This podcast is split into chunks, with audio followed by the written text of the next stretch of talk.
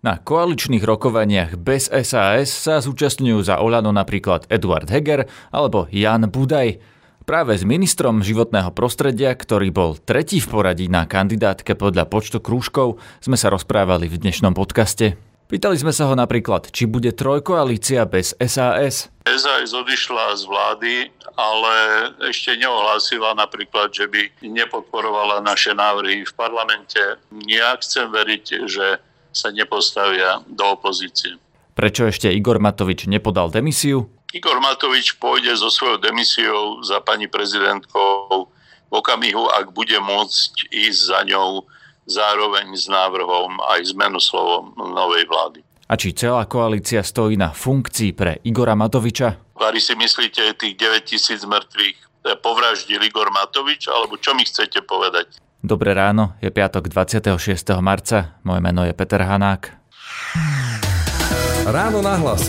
Ranný podcast z pravodajského portálu Aktuality.sk.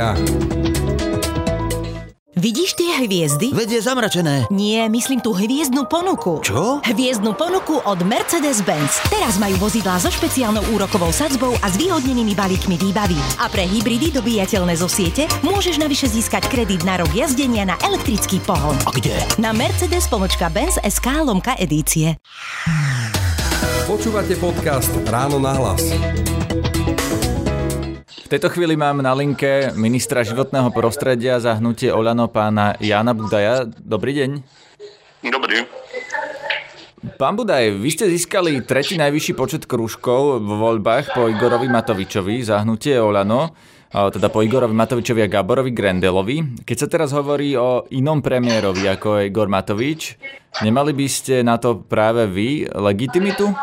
Ja chcem pomôcť eh, tejto mladej generácii politikov a verím, že oni to dajú, že táto kríza, ktorá nastala, eh, sa prekoná. Dokážu, dokážu to všetko stabilizovať. Keď hovoríte, že mladej generácii politikov, tak uh, mám v tom čítať, že by ste si skôr želali iného premiéra ako seba? Ja nevyberám premiéra. Premiéra bude stavať hnutie Olano a určite určite e, si vyberie, vyberie dobre. Ja, sa, ja sám e, sa nenúkam, nemám takúto ašpiráciu. Keby vám to ponúkli? Mm, nehovorme, nehovorme dopredu žiadne takéto verzie. To by už muselo byť naozaj niečo veľmi vážne, aby som zanechal rezort, ktorý mi je veľmi duši a, a myslí blízky, lebo mám tam rozrobené veľmi vážne výzvy. Takže čítam to tak, že neponúkli vám e, zatiaľ stať sa premiérom a skôr sa hovorí o pánovi Hegerovi? Ani jedno, ani druhé nie je celkom tak. Ale interné veci sa nemajú, nie, nie je dôvod vynášať. Tak je, je tam ešte nejaký tretí kandidát? Ale veď e, toto naozaj nemusíme spolu podnikať. Ja vám to samozrejme nebudem hovoriť a vy sa ma pýtate úplne zbytočne. Chodíte na tie rokovania o novej vláde? Absolvovali sme dobré a konštruktívne rokovanie so stranou za ľudí, ktorí potvrdili, že zostávajú v koalícii, sú pripravení rokovať o obnovení dôvery a obnovení vlády a dali sme si aj presné ciele, ako k tomu dôjsť. No to hovoríte teraz o stretnutí, ktoré ste mali s poslaneckým klubom za ľudí dnes? V tejto chvíli z neho aj spolu s pánom Megerom odchádzame. Áno, no a to, ako, oni vám takto. Od, popýtam sa otvorenou otázkou. Čo vám povedali, okrem toho, že teda zostávajú vo vláde? My sme od nich nechceli viac. Chceli sme pre všetkým, či ostávajú v koalícii, reče o koalícii. A mm, chceli sme e, ich pozvať do delegácie, ktorá bude rokovať aj zo stranou SAS a znovu ich chceme vyzvať, aby sa aby sa medzi týmito stranami obnovila dôvera. Takže záver z toho je, že bude sa ďalej rokovať o štvorkoalícii, nie že by bola trojkoalícia? Bude sa ďalej rokovať na platforme pôvodnej štvorkoalície, aj keď ten štvrtý dneska z toho odstúpil. Napriek tomu Olano e, nezabuchlo dvere a bude rokovať e, s každým, kto koho považujeme za demokrata a kto ešte cíti samozrejme misiu dôvery voličov, ktorí nás poslali sem robiť niečo úplne iné, než sa žiaľ v týchto dňoch deje.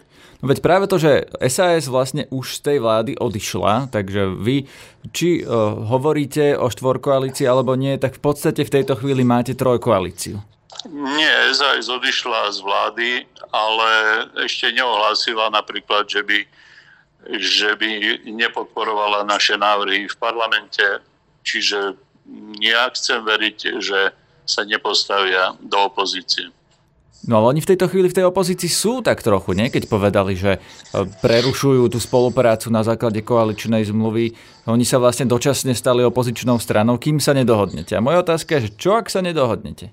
Pozrite, Olano je víťazom volieb, e, nesie, nesieme tú zodpovednosť. Boli to historické voľby, ktoré mali vyčistiť tento Augiašov chliev. To sa aj začalo. E, otvorili sme stavidla spravodlivosti, začali sme veľké reformy a chceme, to, chceme v tom pokračovať. Hľadáme preto spojencov, táto, táto roztržka je vážna, nepodceňujeme ju, ale našim prvoradým cieľom musí byť dostať tým slubom, ktoré sme dali ľuďom.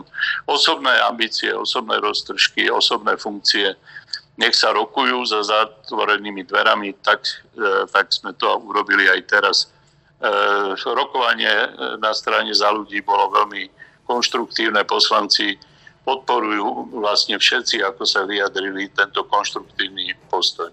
To znamená, že poslanecký klub za ľudí vám deklaroval, že oni sú jednotní? Poslanecký klub, ak tomu dobre rozumieme, tak podporil naše úsilie, aj úsilie udržať spoluprácu, aj úsilie obnoviť dôveru voči e, tomu členovi koalície, ktorý dnes deklaroval vystúpenie. No dobre, ale za ľudí e, chceli, alebo si dali požiadavku, že musí odísť premiér Matovič z kresla premiéra. On teda deklaroval, že to urobí, ale pod ďalšími podmienkami, ktoré ani neboli splnené, lebo Juraj Šeliga je stále podpredseda parlamentu a takisto hovorili o štvorkoalícii, ktorá dnes už nie je realitou. Preto sa pýtam, čo vlastne ďalej Prepačte, my práve vychádzame von a sú tu ďalší novinári a budem musieť skončiť, sa vám ospravedlňujem. V tomto momente Jan Budaj položil telefón. V zápäti sme sa dozvedeli, že novinárom povedal, že nová vláda by mala byť menovaná na budúcu stredu, tak som mu volal znova, aby som sa opýtal, čo tým konkrétne myslel. No toto je optimálny scenár, o ktorom, o ktorom e, diskutujeme a to by bol naozaj ideálny stav. Možno nebude to naozaj, nevie v tejto chvíli na, e, nikto zaručiť. Ak by všetko postupovalo podľa toho, tých možností, ktoré pred nami sú, tak by v stredu mohla byť. Ale aká by to bola vláda? Bola by to vláda bez SAS? Bude to v každom prípade vláda, ktorú zostaví víťazné hnutie. To priznávajú všetci účastníci a to je prvé východisko. Druhé východisko je, že nikto nemá veľké, e, veľké požiadavky na zmeny rezortov v tom zmysle, že by si jedna strana nárokovala úplne iné rezorty, ale možno, že teda zatiaľ to nezaznelo, ale možno, že ešte také požiadavky zaznejú. Dúfajme, že čo najmenej, lebo to komplikuje samozrejme život tým ostatným stranám. No a to, čo je pred nami kľúčové, to, je, to sú tie najbližšie 1-2 dní, to je rokovanie zo stranou SAS, ktorá dnes odišla z koalície, ale nepovalila vládu, ešte stále my zápasíme o to, aby, aby táto koalícia žila a fungovala ďalej a aby sme splnili spoločne to, čo od nás ľudia očakávajú. Takže v tej vláde, ktorá by mala vzniknúť od stredy, chcete, aby bola SAS? My z SAS e, sami budeme iniciovať rokovanie o obnovení dôvery e, na platforme štyroch strán. To znamená, tak ako to Pán Sulík už spomínal, sme v bode nula, budeme teda rokovať akoby o obnovení koalície na platforme štyroch strán. Oni ale povedali v SAS, že nebudú rokovať, pokiaľ Igor Matovič nepodá demisiu. Ja sa teda pýtam, či ju podá dovtedy? Igor Matovič pôjde so svojou demisiou za pani prezidentkou v okamihu, ak bude môcť ísť za ňou zároveň s návrhom aj zmenu slovom novej vlády a požadovať, aby podal demisiu teraz je absolútne nezmyselné. Vláda stále ešte funguje aj po odchode, aj po odchode SAS. Nechápem, prečo aj toto teatrálne odstupovanie, pretože keď Igor Matovič podá demisiu, aj tak všetci tí ministri e, sú v demisii, celá vláda padá. E, nechápem, prečo by SAS požadovala to, aby Slovensko bolo bez vlády, čo i len jeden deň. Na čo je to potrebné? My máme mimoriadný stav, my máme pandémiu, ktorá ešte zďaleka nie je na konci. Jednotlivé rezorty majú veľmi vážne úlohy pred sebou. Je veľká škoda, že pani prezidentka príjmala tieto demisie. Nechápem, na čo takéto divadlo, keď zároveň žiadajú, aby e, odstúpením premiéra padla celá vláda a všetci vedia, že to tak sa aj stane. Je to nátlak, v ktorom pani prezidentka zohrala e, pre mňa zatiaľ nečitateľnú a nepochopiteľnú úlohu. Teraz sa hovorí, že prezidentka Čaputová odmieta menovať nových ministrov, kým sa neukáže väčšina v parlamente, teda kým Igor Matovič alebo Hnutie Olano alebo táto koalícia nepreukážu, že majú 76 poslancov minimálne. S tým tiež počítate v tom pláne, e, v ktorom chcete, aby nová vláda vznikla do stredy? Pani prezidentka e, má isté právomoci, má aj isté povinnosti. Ja nechcem v tejto chvíli komentovať jej rozhodovanie. Samozrejme, vážime si jej ústavnú pozíciu a rešpektujeme ju. Je pravda, že momentálne tie koaličné rokovania stoja na tom, že sa hľadá funkcia pre Igora Matoviča? Momentálne stoja na tom, že Igor Matovič dal k dispozícii svoju funkciu predsedu vlády, ale pán Sulík chce byť znovu vo vláde s Igorom Matovičom. Je to pre mňa nepochopiteľná požiadavka, pretože naozaj majú medzi sebou e, veľmi napätý vzťah, ak nemám rovno povedať, že konfliktný. A nevidím žiadnu, e, žiadnu výhodu v tom, aby boli znovu op- spolu v jednej vláde. No ale prečo nemôžu spolu nebyť vo vláde, teda že by obaja z tej vlády odišli? pokiaľ Olano chce a zatiaľ sa hnutie tak vyjadruje, že premiér zostane vo vláde, tak ide o hnutie, ktoré má 53 poslancov. Strana SAS má 13 poslancov. E, iste uznáte, že pri každej, nech sa na to pozrite, z ktorejkoľvek strany, Olano už stiahlo jedného ministra, ministra zdravotníctva, na želanie SAS. Vtedy SAS netvrdilo, že premiér Matovič nesmie byť vo vláde. Môžem vám ukázať viacero e, citácií pána Sulíka, ktorý požadoval iba odchod z premiérskej pozície. Potom stupňoval tie požiadavky a dneska by najradšej z tej nenávisti e, toho Matoviča hádam zahrdusil. Je to nezmyselné, prestaňme s tým, rešpektujme sa navzájom nestep, ne, nestupňujme konfrontáciu. No ale... pán, Sulík, pán Sulík abdikoval dobrovoľne, Igor Matovič ho z vlády nevyháňal. Dneska dokonca vypovedal koaličnú zmluvu. To sú veľmi radikálne kroky, ako keby úplne zabudol kvôli osobným sporom, že prečo e, Igor Matovič kedysi ho pozval do koalície, kde ho mimochodom na počet poslancov nepotreboval prečo mu ten istý Igor Matovič dal dokonca o jedno ministerstvo viac, než mu vychádzalo z volebného výsledku. A prečo napokon Igor Matovič, lebo on to bol, odniesol k pani prezidentke menoslov vlády, ktorý obsahoval aj e, pána Sulíka, z ktorého sa do roka stal takýto ostrý nepriateľ, že neznesie ani to, aby víťaz volieb mal akúkoľvek pozíciu v exekutíve. Pán Budaj, na to sa dá odpovedať, že preto, lebo Igor Matovič chcel mať vládu s ústavnou väčšinou. Vždy uprednostnil udržať, aj keď tento malý koaličný partner útočil a spochybňoval rozhodnutia vlády, vždy uprednostnil to, že nech sa, nech sa to ešte nerozpadne a nech tá vládna koalícia splní svoju misiu. A ja to chcem rovnako ako on, myslím si, že v tom je celá partia Olano zajedno, že prehltneme, prehltneme čokoľvek, ale nech už vo vláde nepokračujú hádky, Matoviča so Sulíkom. To je nezmysel. Pán Budaj, prečo potom neprehodnete to, že by Igor Matovič nemal sedieť v tej vláde? Veď to je požiadavka, ktorá nie je nesplniteľná. Už som vám povedal, aké sú pomery, ale veď nech sa páči, rokovania začínajú a uvidíme, ako skončia. Olano e, obetovalo premiéra. Ja si nepamätám, že by premiér za takýchto okolností len na, lebo Igor Matovič nemá za sebou zabitie, zabitie e, investigatívneho novinára. Nemá najmenšiu korupčnú aféru. Nemá žiadne zlodejstvo. Podľa môjho názoru nemá žiadne morálne zlyhanie. Má za sebou veľmi ťažký rok e, pandémie, v ktorom sme všetci už na pokraji frustrácie a tá frustrácia, nervozita a napätie padali aj na jeho hlavu a robil množstvo chýb.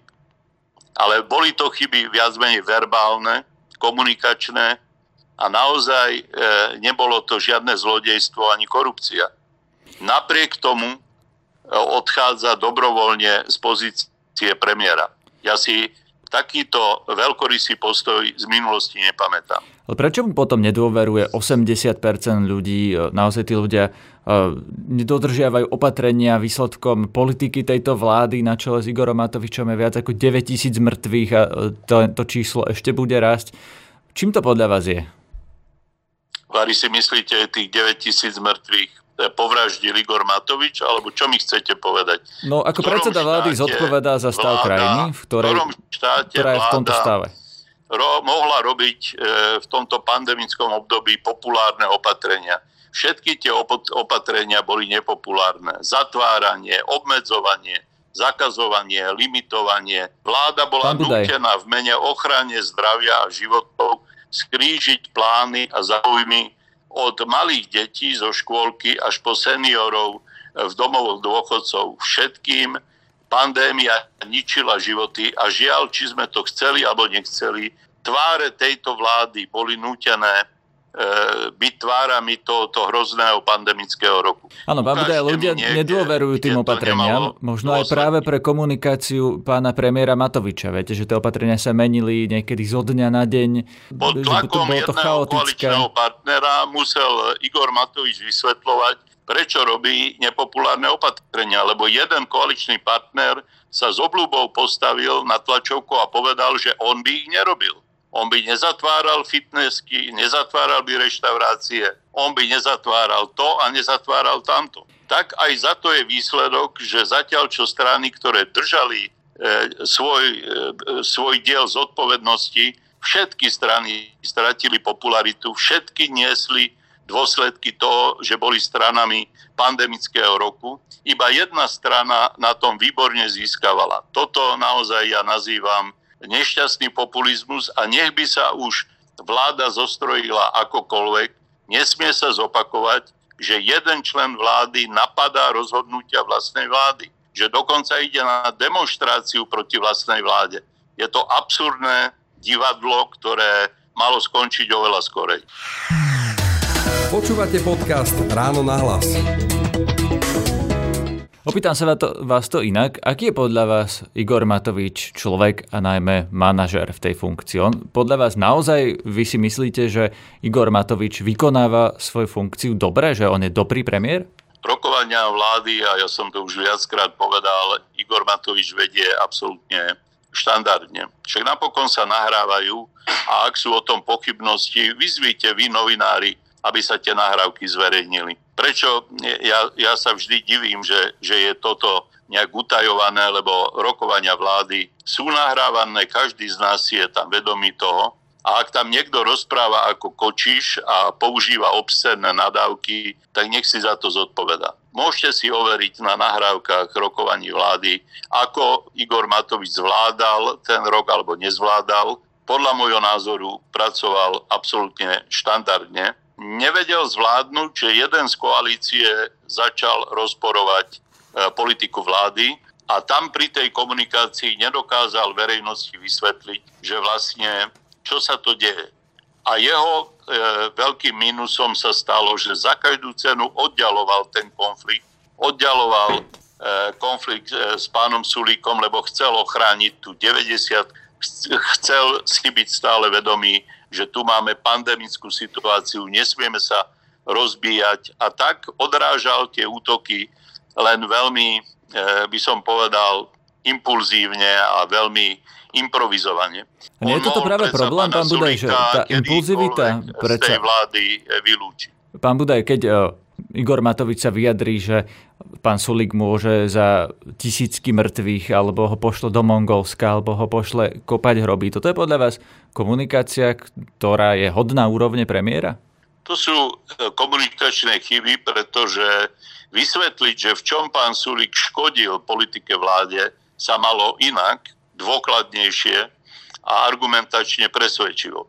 Máte pravdu, a za tieto komunikačné chyby, ktoré stále opakujete a v poriadku, máte právo ich opakovať, Igor Matovič ako víťaz volieb s, 20%, s 25%, čo je nebývalé víťazstvo medzi pravicou, dáva k dispozícii svoju funkciu. Ako už som povedal, také niečo ešte v slovenskej politike nebolo, lebo častokrát tu sme mali lídrov, ktorí mali na rukách krv predsedov vlády, mali na rukách únos alebo mali na rukách krytie zlodejstva a korupcie. Igor Matovič medzi týchto nepatrí a dobrovoľne dáva k dispozícii svoju funkciu bez nátlaku politi- svojej politickej strany. Poslanecký klub má jednotný a plne ho podporuje.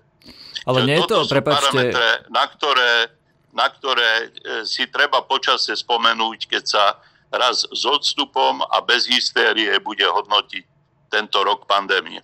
Nie je to ale podobná situácia, ako keď eh, Robert Fico tiež odišiel z tej funkcie. On teda odišiel aj z vlády, odišiel do parlamentu a napriek tomu potom hľadal pre seba nejakú ďalšiu funkciu, napríklad kandidoval na ústavný súd. Nie je toto podobná situácia, že Igor Matovič eh, síce teda ponúkol svoju funkciu, ale v zápäti si hľadá inú a chce, aby mu vláda vlastne vytvorila jednu funkciu Ja si myslím, navyše? že Igor Matovič eh, nesplnil svoju misiu.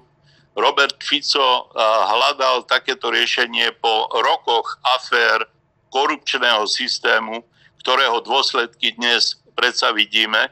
A keď tie roky moci vyvrcholili vraždou Kuciaka a jeho snúbenice, tak utekal z miesta činu. Igor Matovič nemá prečo utekať zo žiadneho miesta činu, lebo nejaké zlodejstva ani korupčný systém nezavádzal. On ho naopak začal demontovať.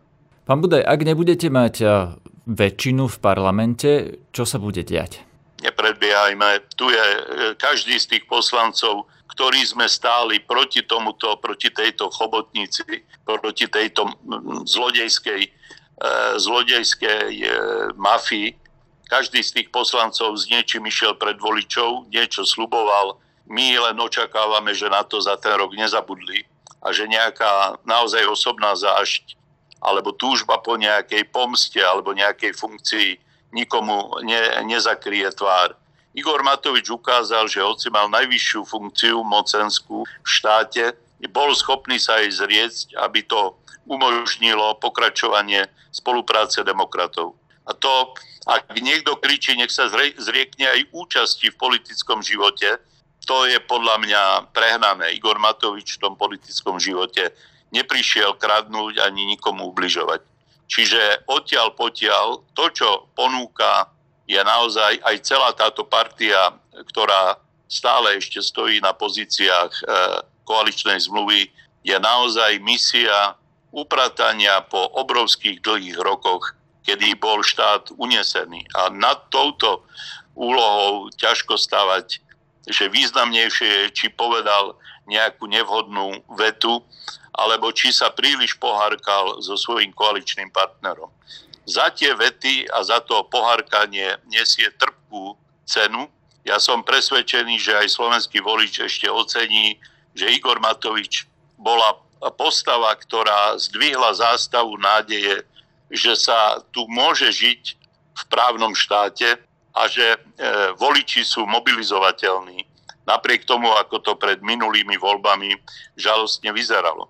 Keby nebolo ofenzívy Olana, e, protificovské sily by vládu nezostavovali.